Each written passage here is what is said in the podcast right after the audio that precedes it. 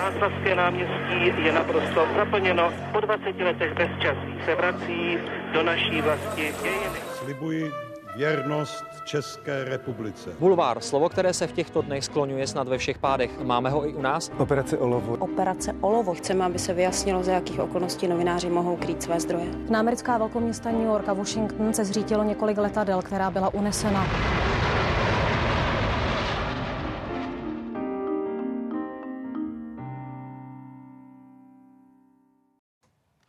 Byla s Václavem Havlem na první cestě ve Spojených státech a Spojené státy se jí také na konci 90. let staly na několik let domovem. Byla tam totiž jako první zpravodajka České televize. A slovo první dnes nejspíš nezazní naposledy. Jako jedna z mála českých novinářů také v USA byla v době teroristických útoků z 11. září 2001. Ameriku prošla ale i pěšky sama s batohem na zádech.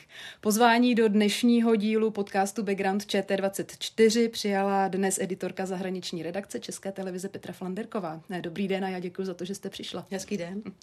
A od mikrofonu ze studia na Kavčích horách zdraví také Veronika Malá.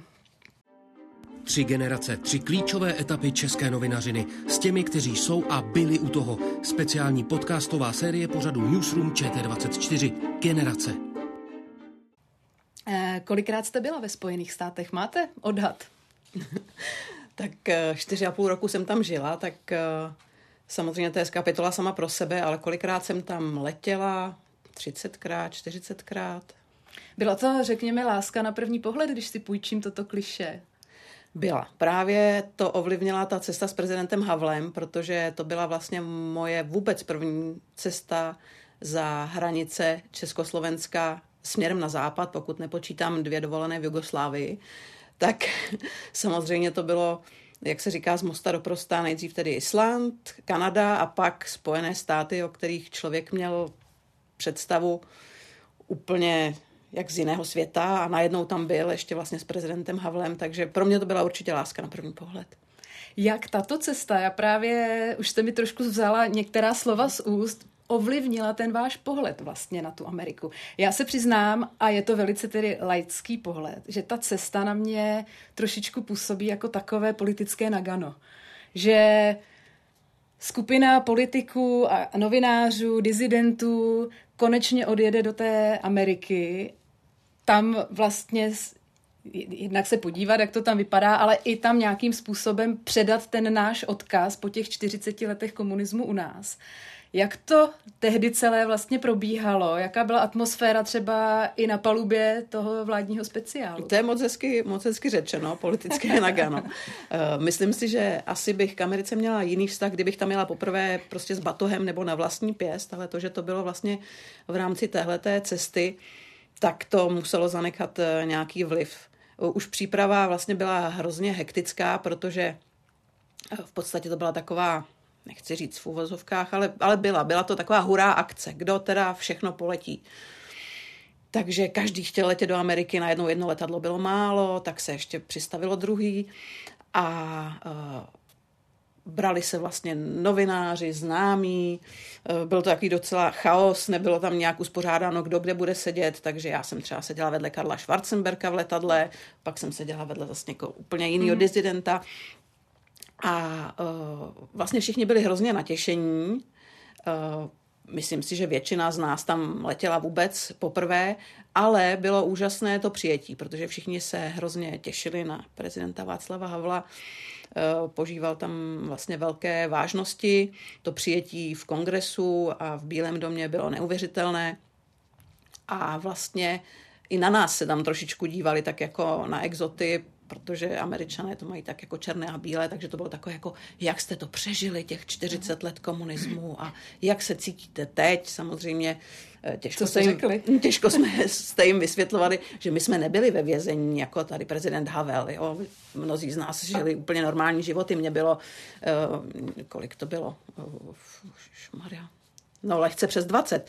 Takže vlastně jsem ještě studovala, byla jsem na žurnalistice, ale to očekávání a to nadšení bylo veliké a myslím si, že to se vlastně přeneslo i na nás, i tak jsme to vlastně vnímali. Pamatujete si ten první dojem, který na vás Spojené státy udělali? Jako země, jako kultura, společnost? Já si pamatuju večer, kdy jsme vlastně přistáli v New Yorku, přesunuli jsme se do hotelu a šli jsme vlastně poprvé se projít na ten Manhattan. Byla tma, teď tam zářily vlastně ty mrakodrapy, něco, co člověk předtím v životě neviděl. A teď mě vzadu v hlavě blikala taková ta představa toho kapitalismu, jak byl tady vlastně stvárňován v médiích, jak ty neúspěšní se tam vrhají z těch mrakodrapů a padají z oken. Vlastně to bylo hrozně úsměvné, když si člověk řekl... A bezdomovci, ne? Všude. Co vlastně, jakou představu člověk někde vzadu v té hlavě měl. Pak si pamatuju, že jsme šli na přednášku na univerzitu a tam byl malý obchůdek a před tím malým obchůdkem bylo vystaveno ovoce, v zimě tam byly jahody, byla tam úplně naleštěná zelená jablka. My jsme na to koukali všichni jako blázni, prostě jak je to možné. Tak to jsou takové jenom ty, tak řekla bych, jako povrchní, ale vlastně důležité věci, které se mi jako vryly pod kůži. Co třeba energie, temperament Američanů? Samozřejmě ta věčná pozitivita a nadšení, tak to je něco, na co člověk, který to nezná, tak se trošku jako dívá nejdřív s nedůvěrou, s trochu odstupem, ale musím říct, třeba potom z toho mého pozdějšího žití ve Spojených státech, ono je to vlastně hrozně příjemné, byť je to trošku klišé, ale když přijdete do samoobsluhy a zeptá se vás prodavač, jak se máte, nandávám věci do tašky, řekne hezký den, tak vy někde vzadu víte, že vlastně je mu jedno, jak se máte a jestli budete mít hezký den, ale ono to na vás působí a vlastně máte hned lepší náladu, takže ono to trošku funguje. Jak ta celá cesta, tato s prezidentem Václavem Havlem, fungovala po té novinářské stránce? Měli jste tam, řekněme, tvrdý protokol, museli jste dodržovat pravidla, nebo naopak, tak jak jste popisovala tu cestu samotnou, že byla lehce punková, tak se tak odehrával i zbytek té cesty? Byla to velká improvizace, ale třeba hodně zahrálo prezidentovo okolí, kdy třeba my jsme se nemohli někam dostat a dostalo se to k prezidentu Havlovi, on řekl, ať tě pustí, a třeba se snažili přimluvit a dostali jsme se někam, kam bychom se asi normálně nedostali. Ale punková byla třeba i v tom, že v tom New Yorku bylo najednou o 20 pokojů míň zamluveno, takže jsme třeba spali na zemi, opravdu v UN Plaza hotelu, místo 2, tak nás tam bylo 7 a myslím, že dnes by to asi už neprošlo, ale tenkrát se na to nikdo jako úplně nedíval, prostě jsme se tam nadspali a bylo to. Já jsem tenkrát tam byla za Studentské listy, nikoli za televizi, takže pro mě to nebylo tak složité, jako asi tenkrát pro Jana Martínka za Českou televizi, který musel odbavovat to zpravodajství. Já jsem si prostě nazbírala informace a článek jsem psala potom až v Praze. Co se týče těch přímluv Václava Havla, toto byla první cesta, ale samozřejmě těch cest v době jeho prezidentství bylo ještě nespočet. Předpokládám, že tady takový ten volnější režim postupně slábnul a ten protokol se dodržoval postupně víc a víc. Určitě.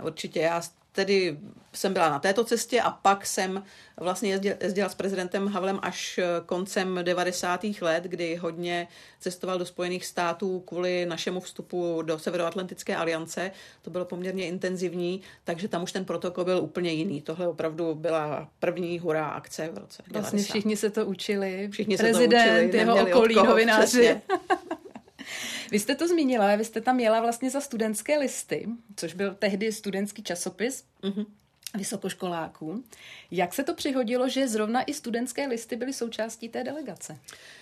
My jsme měli v Bolzánově ulici redakci hned vedle Respektu a vlastně nabídli nám místo nejdřív Respektu a ty řekli, tak pojďme, vememe i studenty tady vedle ze Studentských listů. A já jsem, myslím, tenkrát asi měla nejlepší angličtinu, takže vlastně ta volba padla na mě. Myslím, že to byla úplná náhoda. Nebyli tam žádní další konkurenti, kteří by se rvali o tu cestu? Ani úplně ne. Ono to se to semlelo všechno tak rychle. Vzpomenete si, co jste napsala z té cesty potom? Vzpomenu si, že jsem napsala článek a vlastně tenkrát byl šéfredaktorem Pavel Žáček, dnes senátor, a já jsem mu to tak jako nadšeně přinesla a ona tak koukal a říkala, tohle je jak do mladého světa. Musíš to napsat jinak. No tak jsem si sedla, tak jsem se pokoušela to teda nějak jako přetvořit a snad se to líbilo, protože nakonec to i vyšlo, ale bylo to takový setkání s realitou, že prostě nadšená jsem se vrátila, hodila jsem to na papír a říkala, přepiš to. Úplně jinak. Kolikrát vám to vrátil? Jenom jednou. Spojené státy vlastně tehdy vaše první cesta a už tehdy jste měla jasno, že se tam chcete vrátit?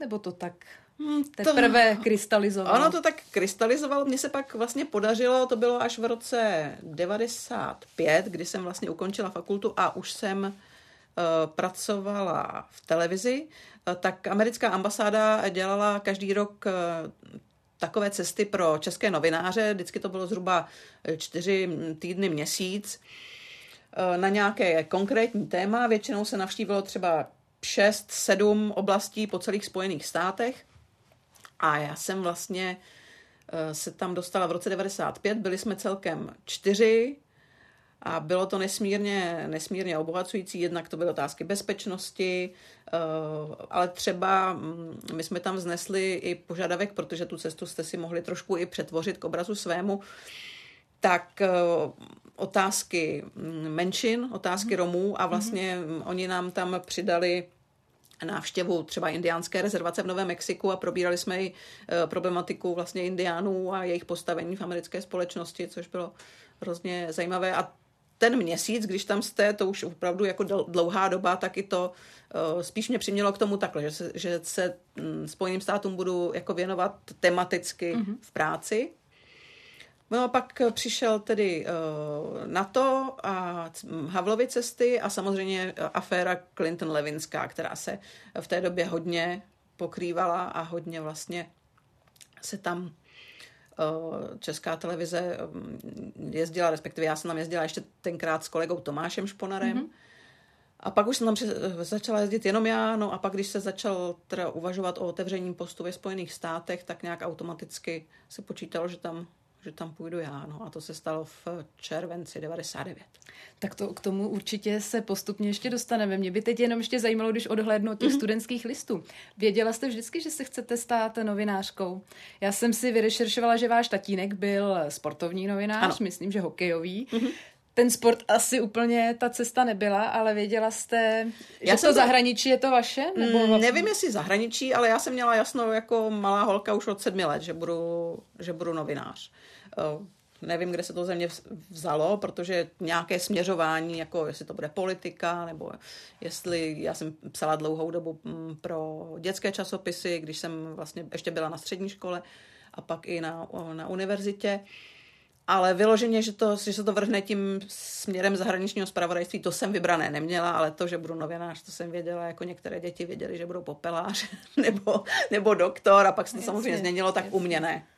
Cítila jste už v roce 89 při převratu, že teďka by to mohlo být jiné a že by vlastně v rámci i té žurnalistiky se mohly otvírat daleko zajímavější perspektivy než do té doby? Určitě, hlavně pro nás ještě vlastně na fakultě to byla obrovská příležitost, protože noviny vlastně byly plné těch lidí spojených s režimem a řekla bych, že člověk dostal jako novinář jako tak mladý novinář opravdu šanci mnohem dřív, než by se mu to kdy stalo. To znamená, že ne ty kádry, že by se úplně obměnily, že by všude byly 20letí, ale měnilo se to hodně a člověk měl opravdu hodně příležitostí. Myslím si, že dnes už to tak samozřejmě není, ale tenkrát to bylo... No to my jsme tady těch příběhů už vyslechli poměrně hodně, i těch mladých šefredaktorů, ano. Ale často velice jakoby dobře etablovaných, rozhodně ne pouze jakoby 20letých, kteří nic neumí. Jak to šlo potom postupně? Studentské listy? A co bylo potom, než došlo na Českou televizi? Já jsem vlastně měla jediného zaměstnavatele před Českou televizí a to bylo... Takhle, já jsem poslední vlastně rok studia na žurnalistice strávila v zahraničí, protože jsem studovala evropskou žurnalistiku v Dánsku a v Holandsku. Pak jsem vlastně se vrátila, udělala jsem státnice a nastoupila jsem do deníku The Prague Post, kde jsem tenkrát pracovala jako takový researcher a překladatel, protože to bylo zvláštní vlastně To byl list, kde se mladí američtí studenti nebo kdokoliv přijel, v podstatě učili psát a potřebovali někoho k ruce. Mm-hmm. Většinou někoho, kdo jim tedy zajistí rozhovory, překládá na místě, jede s nimi a oni pak teda se psali dohromady článek. Takový fixer. Přesně tak. No, takže to jsem začala dělat po škole a vydržela jsem tam ale pár měsíců, protože jsem cítila, že to není úplně pro mě, protože sama jsem vlastně psát nic nemohla. No a pak kamarádka... Nicméně ta angličtina, ta tam pořád byla. Ta tam pořád byla, ta mě provází pořád. Už asi proto, že jsem vlastně na základní škole, já jsem chodila na základní školu s rozšířeným vyučováním jazyků, což tenkrát nebylo úplně běžné, takže vlastně angličtinu jsem měla od začátku. No a kolegyně vlastně, nebo kamarádka přišla ze Studentských listů, že v televizi vlastně hledají redaktory. A já jsem původně začala pracovat v domácí redakci, kde jsem byla asi půl roku a pak vlastně si mě tehdejší šéf zahraničí Petr Kostka přetáhl do zahraniční redakce. Jak se vám líbilo v domácí redakci?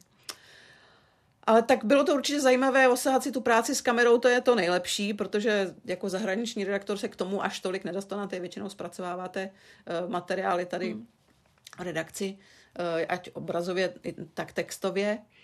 A takže vlastně jsem si osáhla práci s kamerou, točila jsem různé reportáže, dělala jsem i v parlamentu, školství, vlastně od všeho trochu. Takže si myslím, že to byla dobrá průprava pak jako do zahraničí, že jsem přišla už jako, řekněme, hotový redaktor.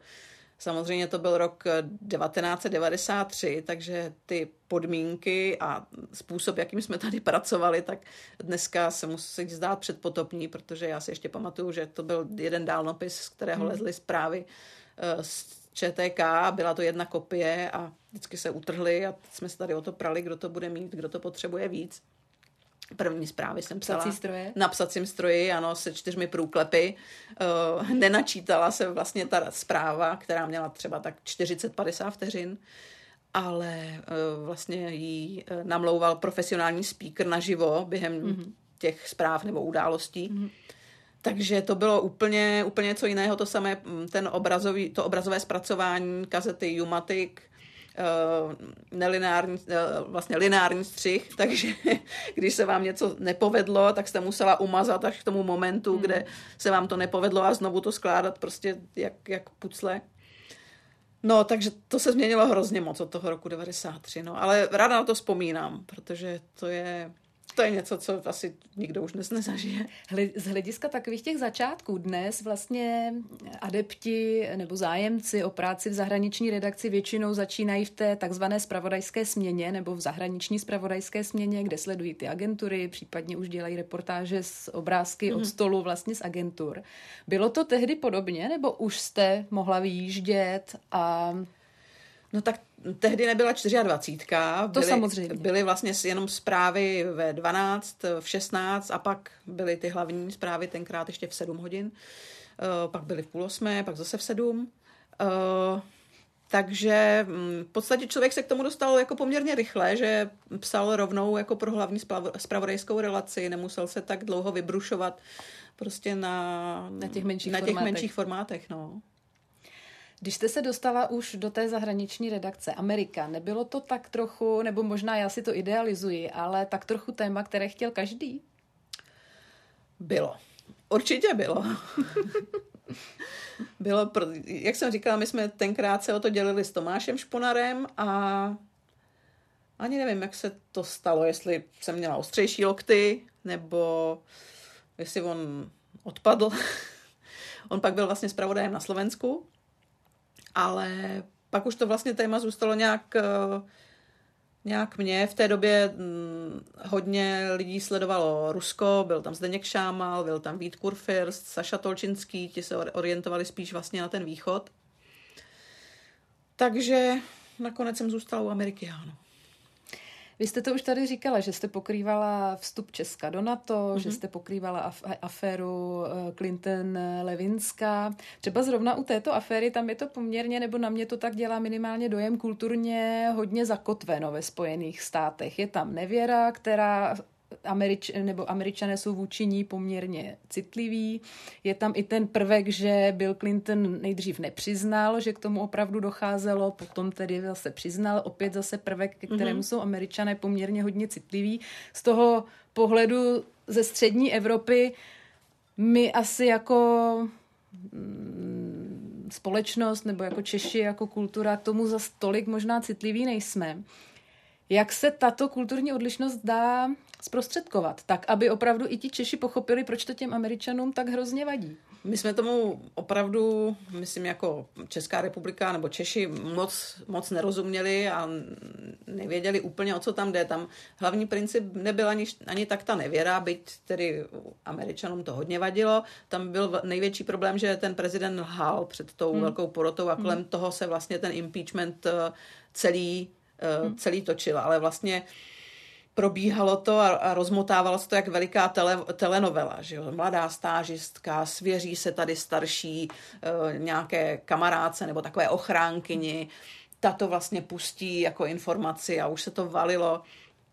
Takže řekla bych, že pro naši společnost to byla spíš taková úsměvná věc pro zasmání. Nechápali jsme, proč Američané z toho tolik dělají, ale postupem vlastně jsem se snažila i to těm lidem pochopitelně vysvětlit a jelikož to zajímalo celý svět, tak jsme to nemohli opominout, ale opravdu šlo o to, že ten prezident lhal před velkou porotou a to bylo to gro, byť, jak jste správně řekla, Američané prostě mají tu nevěru, prostě mají k ní trošku jiný vztah, než dejme tomu my, kteří jsme, řekněme, benevolentnější. Navíc u vrcholně postavených politiků. Nevím, jak u běžných občanů, ale takto vysoce postavený člověk, tam ta citlivost, to bylo evidentní, že tam ta citlivost vůči tomu je. Nicméně Bill Clinton to ustal. Ustal, na druhou stranu, když si vezmete historii, podívejte se třeba na JF Kennedyho, to si myslím, že je příklad, kde tam milenky procházely a odcházely a to ta americká společnost nějak dokázala vlastně vstřebat.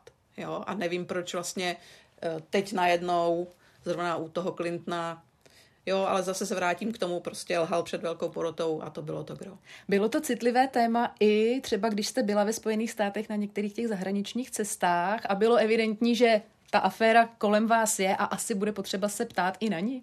Nejenom na tu cestu třeba Václava Havla. Bylo, já už jsem to zmiňovala několikrát, vlastně to byla cesta, kdy v podstatě to kulminovalo a Bill Clinton měl vlastně první tiskovou konferenci, kde se ho na to novináři mohli ptát. My jsme shodou okolností tam byli s prezidentem Havlem, no a byli jsme před Bílým domem a mluvčí vlastně Špaček si nás volal a říkal, podívejte se, neletěli jsme přes půl světa, abychom se tady ptali na nějakou aféru. Předpokládám, že toto téma jako úplně pominete. No jenže to nešlo. To prostě nešlo se na to neptát. Tam v Americe je zvyk teda, že první vlastně otázku dostával americký novinář a vždycky to byla vlastně dnes už zesnulá seniorka, zpravodajka dlouhodobá za AP Helen Thomas, která se dobře zeptala se nějak neutrálně na něco, no a první pak otázka pro česká média byla pro mě a já jsem nechtěla se ptát na aféru Clintona, prezidenta Clintona, ptala jsem se Václava Havla a neptala jsem se na aféru, spíš jsem se ptala na ty hodnoty, protože on vlastně mluvil o tom, že tomu moc nerozumí a že o věcech, kterým nerozumí, se nerad vyjadřuje, ale že prostě ty hodnoty jsou tam trošku jinak, tak jsem se ptala teda jak to je. No a prezident Havel tenkrát nějak odpověděl. Vím, že to okolí prezidentovo bylo jako dost naštvané, ne, že bych pak byla úplně persona non grata, ale dávali mi to najevo. Ale pro mě bylo nejdůležitější, že když ta tiskovka skončila, tak vlastně za mnou přišlo několik amerických novinářů a říkali, to jste se zeptala jako moc chytře, nebo vlastně chtěli i nějaký background ještě o tom, co prezident Havel o tom říkal v Čechách a tak. Takže to pro mě bylo jako velké ocenění. Byli vlastně rádi, že to zaznělo. Byli rádi, že to zaznělo, protože samozřejmě oni pak navázali a pak už ta sprcha na toho Clintona jela. Už jste to odšpuntovala. Já jsem to odšpuntovala. Už jste zmínila Ladislava Špačka, jak se vám s ním spolupracovalo? Dobře, musím říct, že ano. On je velice distingovaný muž, velice příjemný. pokud teda se nestane to, co se stalo tady s prezidentem Havlem, protože to pak byl trošku odměřený, ale určitě se snažil novinářům vyjít vstříc, mnohdy nám pomohl, nikdy nekřičel, nebyl arrogantní, takže mám na ně jenom dobré vzpomínky. Hlídal si vás hodně? V rámci i toho protokolu a toho, co si můžete či nemůžete dovolit. Hlídal, ale samozřejmě věděl třeba, co potřebuje televize a že my se bez obrázků neobejdeme, takže se snažil i nám víc vstříc a i třeba něco domluvit, co by nám pomohlo získat záběry, přimluvit se.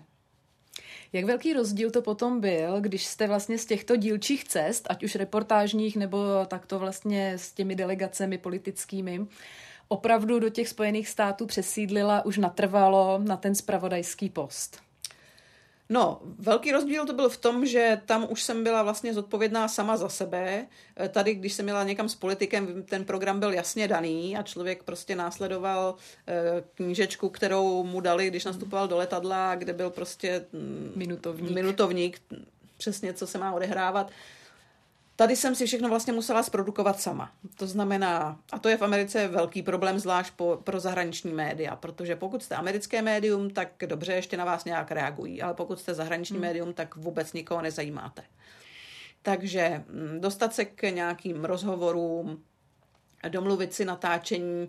Paradoxně, pokud člověk vyjede třeba za Washington a za New York, tak to jde s nás. Na malých městech, nebo nemusí to být ani malá města, ale třeba velká města na středozápadě, tam na vás reagují lépe, ale v tom Washingtonu, tak tam jsou soustředěni samozřejmě američtí novináři, americká politika se tam odehrává, vy tam moc nemáte slovo. Třeba respondenta, který by komentoval nějakou politickou situaci, tak můžete kontaktovat nějaký institut nebo univerzitu, tam máte větší šanci, že se vám někdo ozve, ale třeba abyste dostali rozhovor s náměstkem nějakého ministra, tak to je skoro nemožné. Notabene s ministrem. Notabene s ministrem. To se pak děje v takových vlastně okamžicích, kdy je nějaká důležitá událost, jako byl vstup do NATO, tak jsem dostala vlastně rozhovor s Madeleine Albrightovou. Byť s Madeleine Albrightovou musím říct, že to bylo trošku něco jiného, přece jen Češka, takže tam to bylo trošku vstřícnější. Ale podobně vlastně, když prezident Bush letěl do Prahy na návštěvu, tak vlastně jsem dostala 5minutový rozhovor s prezidentem Bushem jako jediné české médium, myslím. Možná, že tam ještě byly nějaké noviny, ale rozhodně ne s námi. No a vlastně 5 minut a víc ani ťuk. 5 minut víc ani ťuk a to se vlastně od té doby, co jsem tam byla já, vlastně nikomu ze zpravodajů do dneška nepodařilo. Takže vlastně jediný rozhovor s americkým prezidentem jsem dělala já. Co jste za těch 5 minut všechno stihla? No, to je šibeniční stopáž. Moc toho nebylo, protože samozřejmě oni chtěli, dobře, ne otázky, ale okruhy dopředu. Muselo se zeptat nějak na tu cestu, co to od toho očekává, taková nějaká obecná o Česku. Takže moc toho tam člověk nenacpal, ale snažila jsem se, no tak. Přišla ta iniciativa z jejich strany, nebo když ta cesta byla, tak vy jste se sama přihlásila, jakoby, že byste měla zájem o rozhovor s prezidentem Bushem a Bílý dům vyšel vstříc. Jak tady ty věci vlastně chodí u takto nedostupných lidí? Přišla, myslím, z jejich strany. V Americe, nebo aspoň ve Washingtonu dobře funguje Foreign Press Center, což je centrum pro zahraniční novináře. A já jsem s nima měla dobré vztahy ještě vlastně z dob, kdy lidé, kteří tam byli, tak působili tady v Praze na ambasádě, takže já jsem vlastně nebyla jediná, protože prezident Bush pak ještě jel, tuším, do Polska, takže myslím, že i polská média nebo rumunská média dostala také rozhovor. Vím, že jsme tam byli nasáčkovaní, že jsme šli po 5 minutách po sobě. Takže ti mě oslovili, že tahle možnost jako je. My jsme samozřejmě potom hrábli všema 10, ale čekali jsme, ale víceméně, kdyby prostě to americké centrum pro novináře nám nepomohlo, tak by to bylo asi mnohem těžší. U těch běžných respondentů, jak jste říkala, z univerzit, z institutu a podobně, jak dlouho to třeba trvá, než někoho přesvědčíte, abyste s ním mohla natočit rozhovor, protože předpokládám, že asi na první dobrou vůbec netuší, co to je česká televize, že i už koncem těch 90. let ta aura Václava Havla a takové to nadšení po tom pádu železné opony už dávno vyprchalo a že tím pádem ten běžný Američan, byť vzdělanec, tak nějak je mu to asi v zásadě fuk. Tak Havla zná určitě podle mě každý, kdo je trochu vzdělaný, ale nesmíme... Ale asi jste to nepsala neříkala do telefonu, že? Já jsem ze země Václava Havla. Jasně, ale nesmíme zapomenout, že to byla doba ještě, kdy internet začínal, to znamená, já jsem všude telefonovala, nechávala vzkazy na záznamníku, ten člověk musel vlastně zavolat zpátky, posílání SMS-ek taky v podstatě nefungovalo, takže byl to opravdu běh na dlouhou tráť. A Amerika s mobilníma telefonama už tehdy byla, ale překvapivě v něčem zas úplně ne, protože já se pamatuju, že třeba mnohem dřív u nás a rozšířeněji se SMS-kovalo, než ve Spojených státech. Jo. Takže to jsem byla překvapená, tam jsem to vlastně nečekala, tady už všichni jeli prostě na mobilu zprávy a tam jako velice sporadicky. Možná z dnešního pohledu, že kdykoliv komukoliv napíšeme a teď napíšeme i přes aplikace a je to opravdu super rychle, tak by si dnešní člověk možná řekl, jak jste vůbec mohla někoho dohonit na ten rozhovor a opravdu ho sehnat. No, jak říkám, byla to otázka dnů, někdy i týdnů, což samozřejmě pro televizní práci je jako dost komplikované, protože nejlépe potřebujete někoho hned teď.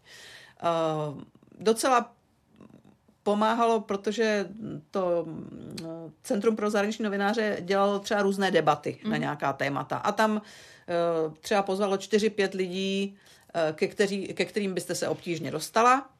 Tak tam byste si je tam odchytila, domluvila a tak.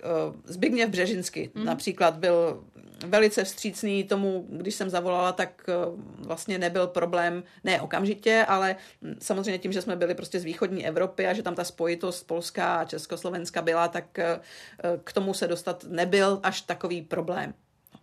Když to zobecníme, jak náročná je vlastně práce zahraničního zpravodaje ještě v takto velké zemi, jako jsou Spojené státy? Tam ještě nesmíme zapomenout na ten obrovský časový posun 6 hodin, protože vy, když ráno vstanete, dobře, tak jste připravená v 7 a tady už je vlastně 1 hodina odpoledne a domluvíme o východním pobřeží. Musíme připočítat další 3 hodiny, pokud jste na západě. Takže většinou pro mě, kdy ještě to zpracování bylo dlouhé, my jsme třeba potřebovali na střih minimálně hodinu, hodinu a půl, protože to bylo ještě vlastně to lineární zpravodajství. Takže jsem ty věci třeba předpřipravovala večer předtím a ráno už se třeba jenom dotáčel stand-up a běžel ten střih. Což ale ne po každé jde, zvlášť když jde o úplně to aktuální téma, které se vyvíjí. Tam pak samozřejmě přichází v úvahu živý vstup, který vyřeší ledacos. No, ale směrem vlastně na východ bych řekla, že jsou zpravodajové v určité výhodě, že mají časově napřed. Na druhou stranu pak třeba, když musí vstupovat do událostí komentářů, mají kolikrát po půlnoci. Ale ta Amerika je v tomhletom specifická, takže musela jsem si najít nějaký svůj systém, který mi vyhovoval a vlastně umožňoval, aby se ty materiály sem dostaly nějak včas a byly aktuální. Jakou cestou jste je posílali vlastně přes ten oceán? Po linkách? Tenkrát vlastně to byly trasy, přesně objednala jste si nějaký časový slot, třeba 18:10. Byla jste v telefonním spojení s Prahou, pustila jste pruhy, tam běžely pruhy, v Praze říkali, ano, vidíme pruhy, je tam napsáno Ebu Washington, pustili jsme na zkoušku kousek reportáže, říkali, obraz máme, zvuk máme, tak se to vrátilo nazpátek a trasovalo se to vlastně reálně 1:1 časově. Jsem tady to zkontrolovali, jestli tam je a musela jste se vejít do těch 10 minut, pak tu trasu odpojili a pokud jste se nevyšla, tak se musel doobjednávat další čas, což samozřejmě stálo další peníze. A vy jste vlastně byla závislá na tom slotu, na jisté vlastně uzávěrce, nejenom ta vysílací uzávěrka, ale na té, kdy to posíláte. Já jsem to posílala ve 12 v poledne, tady v Praze bylo 6, potřeboval se nějaký čas na to, aby se to ještě zpracovalo, například přemluvili se synchrony, takže vlastně takový nejzazší čas pro posílání bylo 6:30 pražského času, aby se to stihlo do událostí opravdu. Což by byla 12:30? 12:30 amerického. Přesně tak.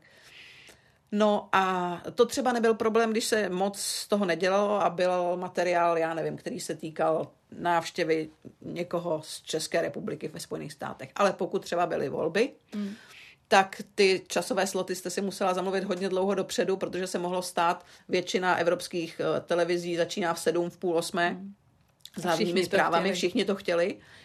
A vlastně Evropská vysílací unie, s kterou my jsme spolupracovali, tak mohla třeba otevřít 3 pozice, ale víc už třeba ne. No a když jste se nevešla, ať už s živým vstupem nebo s posíláním toho materiálu, tak to byl velký problém. No.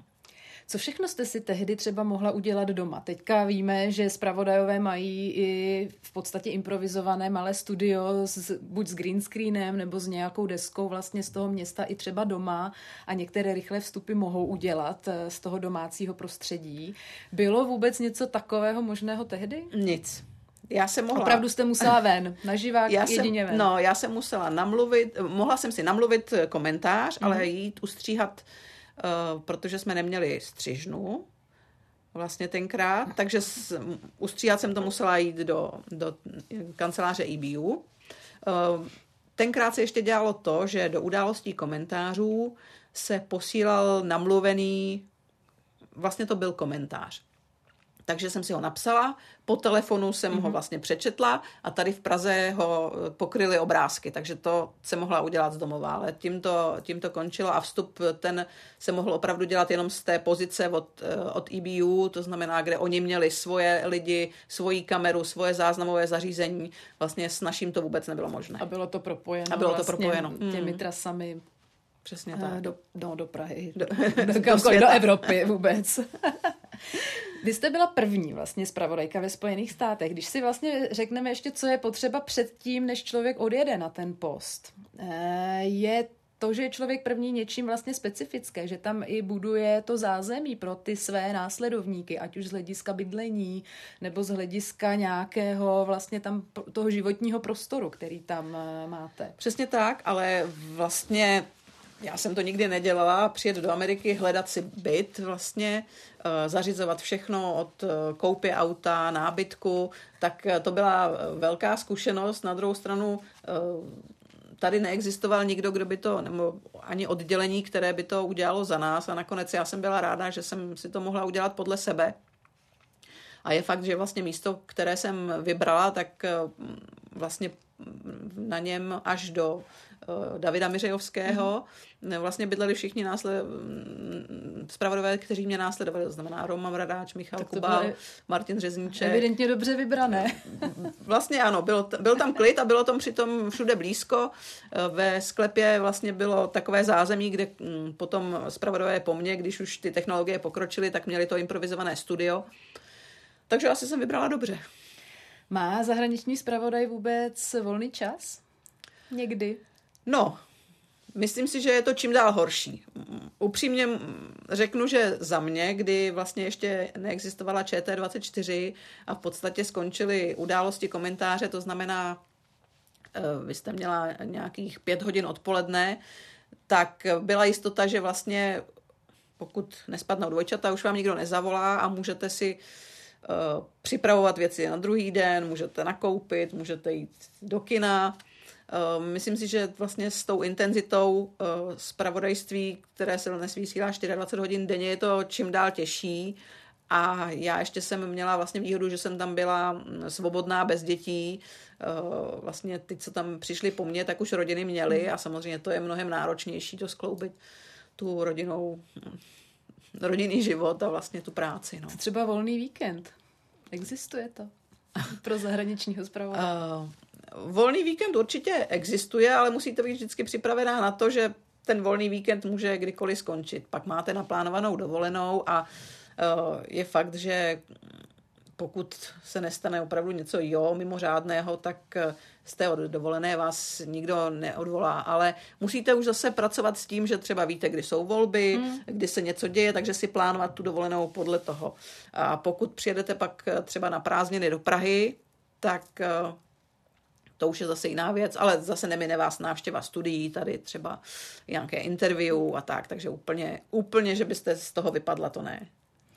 Jak se zvládají vzdálenosti ve Spojených státech? Protože přece jenom reportér by měl být u těch věcí osobně, nebo aspoň by to měla být jeho ambice, ale zrovna ve Spojených státech ta velikost té země samotné trošku hraje vlastně proti vám. Pokud se něco stane zásadního a je to opravdu, vy jste na východním pobřeží, je to na západním, tak i když třeba strašně chcete, tak se tam nedostanete během chviličky.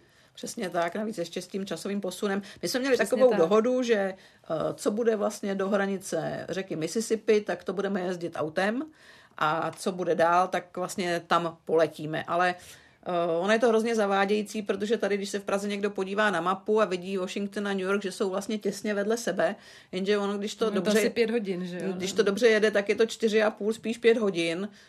Letadlem se to dobře dá zvládnout trošičku rychleji, protože to je hodinový let, ale nějakou dobu strávíte teda cestou na letiště a z letiště, tak se dostanete, já nevím, třeba na 3,5. A to se tady lidem hodně špatně vysvětlovalo. Takže to někdy naráželo na problémy a někdy musíte vlastně říct, co je důležitější. Jestli tedy ten den informovat o té události, která bude mít třeba další vývoj a vy tam potom po událostech stihnete třeba přeletět, což byl i případ 11. září, kdy já jsem taky myslela, že okamžitě odjedu do New Yorku, ale vlastně v ten moment bylo nejdůležitější být hned jako na obraze a reportovat. Takže jsem vlastně zůstala ve Washingtonu 2 dny, než jsem se vlastně třeba do New Yorku vydala. No a to je vlastně přesně ono. Nejde, to je velká událost, ale i u těch menších, já když si teď jenom vybavím vlastně posledního zpravodaje Davida Miřejovského, jenom čistě z obrazovky, jak se pohyboval na mexicko-americké hranici u té zdi vlastně. Mě poměrně hodně reportáží z tohoto prostoru. Pak byl v Kalifornii požáry, nebo Oskaři, nebo nějaká prostě tato událost. Pak se něco dělo na východní pobřeží, pardon. Někde něco na jihu. Ty vzdálenosti jsou tak obrovské, že když si připočtu k té zpravodajské práci ještě tu cestu, tak mi z toho vlastně vychází, že ten člověk nemůže být nikdy doma. Je to tak, ono samozřejmě hrozně zajímavé tu Ameriku i vlastně touhle formou projet a seznámit se s ní, vlastně potkat a mluvit s těmi lidmi je asi to nejlepší, jak tu zemi poznáte, ale na druhou stranu je to fakt strašně intenzivní a říkám, na to já jsem vlastně neměla rodinu. Takhle pro zpravodaje, který má doma 3 děti a manželku v podstatě vidí, kdy mu vypere a občas tedy má pár volných dní, ale vlastně nikdy neví, kde skončí vlastně druhý den, tak to je strašně namáhavé a tam Amerika je v tom vlastně extrémní. A vám v tom naproti úplně nejde právě. To ne, no. Oproti, já nevím, Belgii, kde opravdu jako za hodinku jste na pobřeží. Přesně tak a můžete mít večer zpátky doma. Přesně tak. Tak tady to tak nefunguje, no. Přesně tak. Máte nicméně svoji oblast ve Spojených státech, která vám třeba v rámci i těch reportážních cest se otevřela a přirostla vám k srdci? Tak mě už od začátku vlastně přirostl k srdci nejvíc americký jihozápad a asi konkrétně Arizona. Byť pro spoustu lidí jako dost nehostinná a je tam vedro a je tam všude písek ale prostě mám k ní slabost, ať už vlastně pro vlastně americké Indiány, Grand Canyon, další místa, která jsem navštívila, takže pokud bych si měla vybrat, tak asi bych bydlela tam. Ještě se zeptám na americké volby, než se vlastně dostaneme k tomu 11. září, které jste už krátce načala. O amerických volbách se tak trochu říká, že mezi volbami jsou americké prezidentské volby ten top. Když jste je viděla na vlastní oči, splnilo to tuto vaši představu nebo tu obecnou představu? Tak je to něco výjimečného. Je to něco výjimečného, on je to vlastně hrozně dlouhý proces, který začíná primárkami a i už to je vlastně ohromný zážitek. Já jsem vlastně pokrývala první primárky, pamatuju si v New Hampshire, kde byla strašná zima, ale úplně hrozná. A vlastně navštěvovali jsme mítinky těch jednotlivých kandidátů, třeba bývalého basketbalového hráče, potom guvernéra Billa Bradleyho, Johna McCaina, vlastně všude byl mráz, oni měli ta vystoupení venku, před lidmi. Al Gore tam byl a to bylo vlastně něco neuvěřitelného. Sledovat ten celý proces od začátku, třeba i ty debaty těch volitelů, kteří se scházejí a aby se rozhodli, komu tady dají v těch primárkách svůj hlas, takže vlastně osahat si to od toho prvního kamínku bylo hrozně... A jestli se nepletu, v některých těch státech jsou i některá tato setkání tak, v takových jako kdyby tělocvičnách. Přesně tak, ano, je to tak. A debatují a potom vyberou. Navíc tohle byla vlastně možnost, protože jak ty volby postupují, tak je to čím dál těžší, ale tady přeci jen jste se k těm kandidátům mohla dostat blízko. protože jsou to veřejná shromáždění, jsou tam menší skupinky lidí, takže i pro zahraniční média třeba ulovit synchron Johna McCaina nebylo vlastně neuskutečnitelné. A to se mi vlastně hrozně líbilo, protože čím jak to postupovalo, tak samozřejmě ten kandidát byl dál a dál, pak už dostane svoji ochranku, že jo, pokud už jde o to hlavní souboj. Takže to byla neuvěřitelná zkušenost. I jak ty jednotlivé státy to mají jinak. Vlastně v každém státě trošku hraje jako roli jiné téma. Takže na druhou stranu některé projevy, když už jsem slyšela, tak už jsem mi mohla odříkat z paměti, protože přeci jen ty kandidáti si nevymýšlí pokaždé něco nového. Takže. Zúčastnila jste se těch velkých nominačních sjezdů? Ať už demokratického nebo republikánského? Byla jsem ve Filadelfii a v Los Angeles. No a to je taky... Na české poměry je to velká show. To je velká show, přesně tak. To je něco, co si člověk nedokáže představit vůbec. No, je to taková kumulace vlastně té stranickosti. Je to hrozně, hrozně zajímavé. Byť už se jako jasně ví, jak to bude, že jo, takové ty, kdy to bývalo překvapení, to už prostě pominulo. Ale to je ten vrchol a pak už vlastně začne ten souboj jeden na jednoho. A není to i tak trošku možná jakoby pro televizní kamery, aby to dobře vypadalo, když se to celý den přenáší? Určitě je to vizuálně hrozně atraktivní, když padají ty balónky a ty girlandy, přesně tak, je to barevné. Pro televizi je to určitě vděčné. Podařilo se vám potom akreditovat do štábu jednoho z kandidátů, když už byl samotný volební den? To, co si pamatuju, tak ne. A to byly volby Bush versus Al Gore? Teď... Ano, to byly ty slavné volby přepočítávání hlasů, kdy to byl taky vlastně neuvěřitelná šance vidět, jak funguje americká demokracie opravdu až do toho posledního puntíku, do toho posledního opravdu sečteného hlasu. A to si myslím, že Amerika od té doby vlastně nezažila a nezažije, ale to je ty přejezdy vlastně z Washingtonu na Floridu, do Karolíny, z jedné strany Floridy na druhou stranu Floridy, teplo, pak zima, kupování rukavic, kupování teplých kabátů a prodlužování pobytu v hotelu, odkládání letenek do Prahy, tak to mi zůstane pod kůží. Mě teď tak jenom napadlo v souvislosti vlastně, ale nejenom s volbami, ale jak se vlastně natáčí s tím úplně běžným Američanem, s takovým tím Američanem z ulice, ať už je nějaká demonstrace, nebo je takové to nějaké shromáždění volební, nebo fronta lidí před volební místností. Mně vždy Američané přišli takový otevření vlastně vstřícní, ale pracovně jsem s nimi do styku nepřišla. Tam je vlastně úžasné, že oni od školy se učí nemít problém mluvit. Mm-hmm. Vlastně se podporuje to vyjadřování k jakémukoliv tématu. Ti žáci nebo ti děti se podporují vlastně v tom, aby se nebáli vyjádřit svůj názor, nikdo je neschazuje, nikdo se nesnaží je nachytat a tudíž, když vlastně vytáhnete mikrofon a zeptáte se, tak opravdu když řeknu ze 100 Američanů, 98 vám odpoví hned. Řekne jasně a začne vyprávět, zeptá se, odkud jste, pak sice neví, řekne a Česká republika, aha, to je ve Švédsku, to byla ta lepší varianta. Zažila jsem i to, že když jsem řekla, že jsem Czech Republic, jako Česká republika, tak oni mi ukázali vlastně takovou tu fajfku, jak má Nike, protože to znamená vlastně v popisu jako Czech, že si něco odškrtnete, jo? Takže napsali si Czech Republic prostě.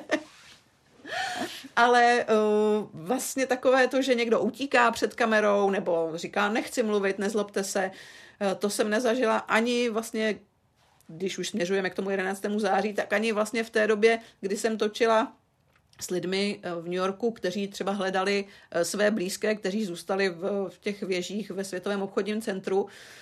A bylo to nepříjemné, protože vidíte, že tam někdo ztratil svého blízkého, prostě, že je vyděšený, smutný, zdráháte se ho zeptat, prostě řekněte mi svůj příběh, hledáte někoho, ale ani tenkrát jsem se nesetkala moc s tím, že by někdo řekl nezlobte se, naopak, oni to vlastně viděli jako příležitost, že jim můžeme pomoct třeba toho člověka najít. Takže taková ta pro Čechy nevděčná úloha natočit anketu mezi lidmi. Ne, tam by se s anketou hotová hned. Tak to by asi mnozí i záviděli. Určitě. Nicméně vy jste v jednom rozhovoru v roce 2000 vlastně řekla, že volby jsou v Americe vrcholem vaší práce. Nicméně víme, co přišlo o rok později. Přišel rok 2001 a předpokládám, že to v tu chvíli všechno asi změnilo. Jo, je to tak, no, protože jsem to ráno, to si pamatuju úplně, to člověku nezmizí. A od té doby se změnilo úplně všechno. I ta, vlastně ten způsob práce, kdy do té doby dobře, byly doby, kdy to bylo hodně intenzivní, nebo momenty, třeba jako byly volby, ale pak to byly týdny, kdy jsem opravdu neslezla z obrazovky a začínalo to ránem studiem 6 a končilo to Událostmi, komentáři. A to bylo opravdu náročné období. Jak dlouho to trvalo tady ten maraton vlastně bezprostředně po těch útocích? Já bych řekla, že třeba... Protože pak přišel Afganistán, takže... A postupně se rozkrývalo to pozadí. Přesně tak, takže já mám pocit, že to byl takový intenzivní půl rok. Co na vás dolehlo po tom půl roce? Když už člověk jako může lehce zvolnit, já musím říct, že vlastně pokud jde o 11. září a vůbec ten bezprostřední útok, tak to jsem si odbyla, dejme tomu nějaký týden, 10 dní, po té intenzivní práci, že to na mě teprve dolehlo, co se vlastně stalo. A vlastně člověk si prožil ty intenzivní pocity. Ale po tom půlroce člověk byl hodně vyčerpaný. Prostě říkal si, že by potřeboval nějakou dovolenou. Navíc vlastně jedna událost následovala druhou, jak jsem říkala, Afganistán. Takže pak už se cítí člověk hodně vyčerpaný. Na druhou stranu, jak často vlastně se objevuje na té obrazovce a vypráví o tom, tak třeba dřív, když jsem měla živý vstup jednou za týden, tak jsem se na něj opravdu... Nechci říct, že bych se učila z paměti, ale člověk měl nějaké poznámky. A té přípravě se věnuje. Té přípravě se věnoval, ale pak už to bylo takový, jako ptejte se mě na co chcete, já v podstatě na co chci odpovím, protože to už ani nešlo se na něco takového připravit. Ona vlastně ještě nefungovala 24, že jo? To je vlastně období o pár let později, ale myslím, že ta intenzita vašeho vysílání se pomalu s tou 24 asi dala srovnávat. Přesně tak. Vlastně dělali se vstupy do zpráv ve 12, což dřív tolik nebylo, i do zpráv v 16 hodin, Studio 6, takže vlastně to nabývalo na síle, byť ten zpravodajský kanál ještě nefungoval. Když se na to podíváme s tou optikou, o které jsme mluvili i před chvíli, z hlediska té techniky té tehdejší doby, přelomu vlastně milénia. V dnešní době, pokud by nepadla mobilní síť, tak by se asi strašně moc věcí dalo udělat i mobilem, odeslat to do Prahy vlastně mobilem při té intenzitě toho vysílání při takto velké události. Nicméně, co tehdy? Tyto možnosti vlastně nebyly.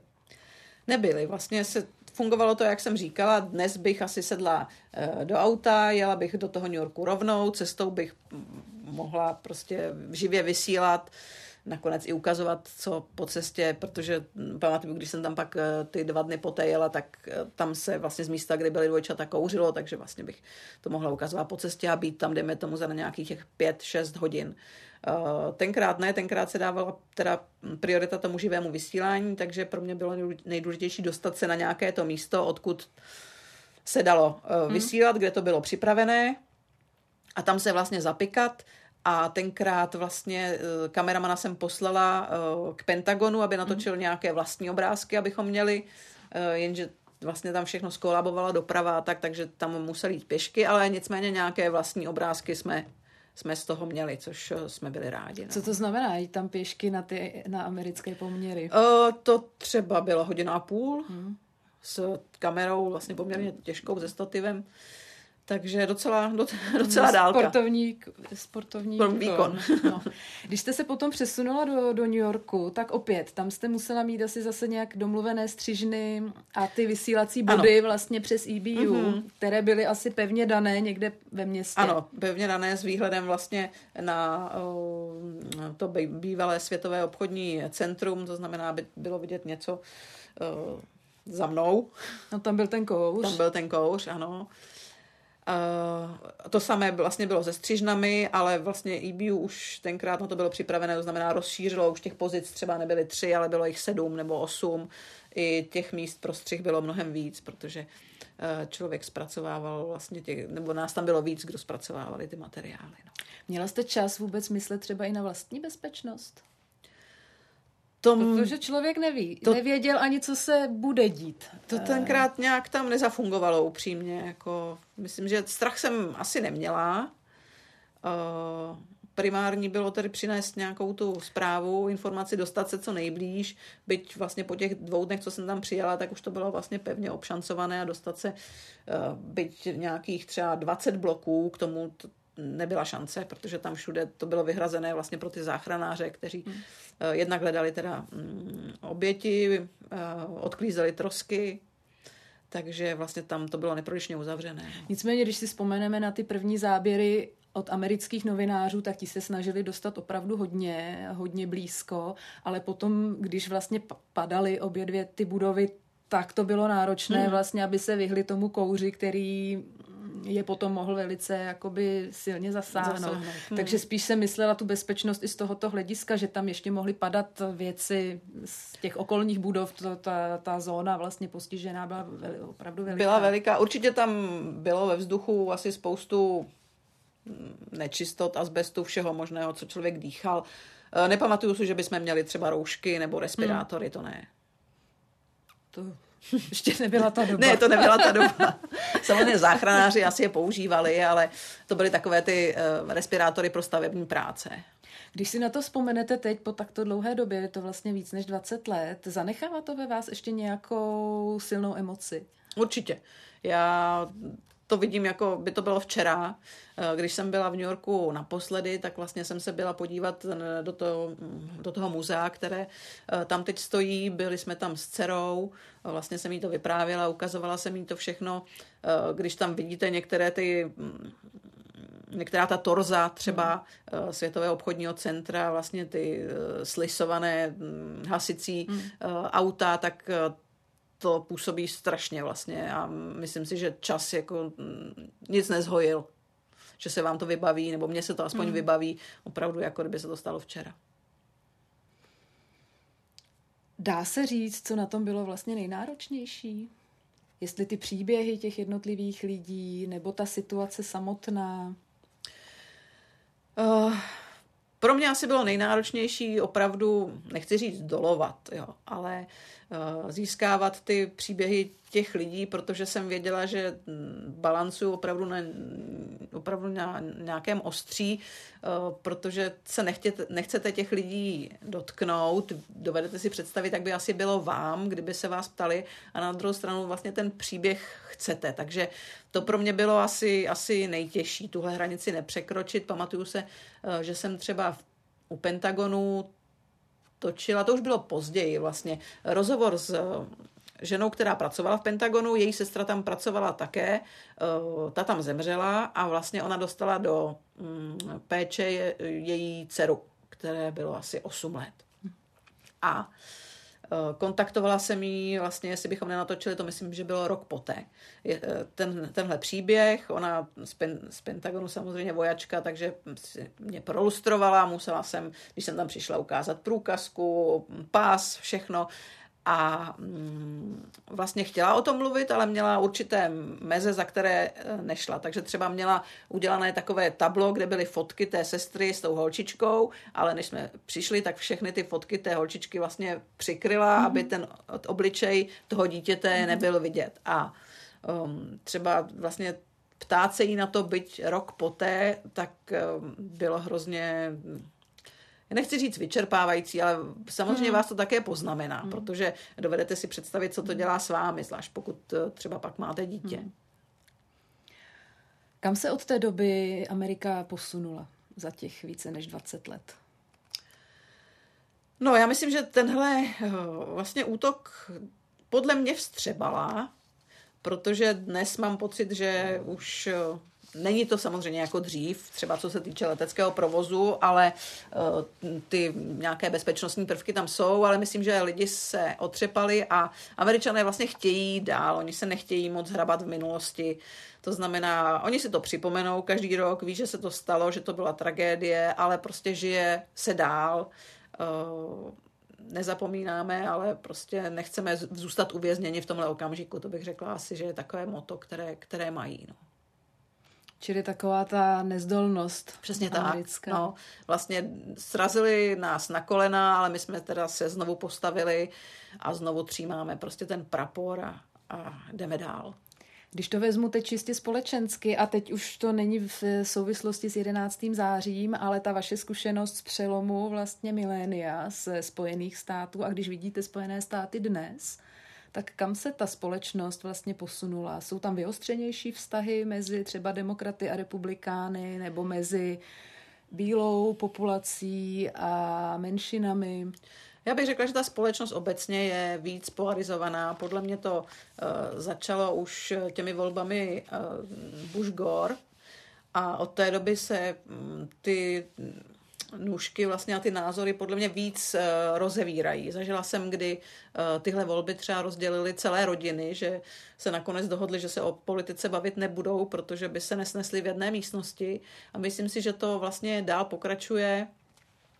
Ty volby Clintonová, Trump byly velice vyostřené a nakonec i Biden, tak řekla bych, že v tom velkou roli hrají i ta sociální média a vlastně ty bubliny, které si kolem sebe ti lidé vytvářejí, protože oni se zhlukují a v podstatě se udržují v těch svých názorech a nezajímají se o názory ostatních. Vlastně dělají si takovou bublinu sami pro sebe. Když se někomu nelíbí názor někoho jiného, tak prostě ho ignoruje, vymaže si ho prostě z přátel, ghostuje ho a vlastně se hrozně připravují o tu pluralitu. A to je podle mě, samozřejmě to není jenom americký problém, je to problém asi všech společností, ale na té Americe je to asi hodně vidět, je to hodně viditelné, takže řekla bych, že ta polarita je tam hodně veliká teď. Já úplně na závěr ještě odlehčím. Vy jste prošla kus Ameriky i pěšky, není to zas až tak dávno, ale ten trek čítal asi 350 kilometrů, jestli jsem se to dobře dočetla. Amerika je země automobilů a vůbec jakékoliv dopravy. Je vůbec připravená na takovou tu pěší turistiku? Je, tam je spousta lidí, kteří vlastně chodí, a Amerika zaplať pánbů má ta místa, která vypadají vlastně úplně nedotčená člověkem, kde můžete chodit hodiny, někdy i dny a nepotkáte nikoho jiného. Spíš, když mluvíte o těch automobilech, hodně často je problém se na tahle místa dostat, pokud třeba automobil nemáte, protože ta veřejná doprava tam je velice sporadická. Ale je to úžasné, že taková místa jsou a není jich tam málo. A pro mě to byl vlastně úžasný zase úplně jiný zážitek ze Spojených států, kdy jsem prošla vlastně tu hřebenovku, jmenuje se to John Muir Trail, a je to v horách v Sierra Nevadě z Yosemite až po Mount Whitney, nejvyšší horu kontinentálních Spojených států, na kterou jsem se teda vyškrábala. Takže mám i tenhle ten zářez, ale to je teda úžasná zkušenost. Takže příště znova na trek? Příště určitě, nevím, jestli do Spojených států pohlednu, se asi po něčem bližším, ale neříkám ne. Tak to říká Petra Flanderková ze zahraniční redakce České televize a já jsem moc ráda, že jste přišla k nám do podcastu Background ČT24. Moc děkuju za pozvání. Tento i další díly podcastu můžete si pustit v podcastových aplikacích nebo se na ní podívat ve videu na YouTube a na sociálních sítích pořadu Newsroom. Od mikrofonu se loučí taky Veronika Malá.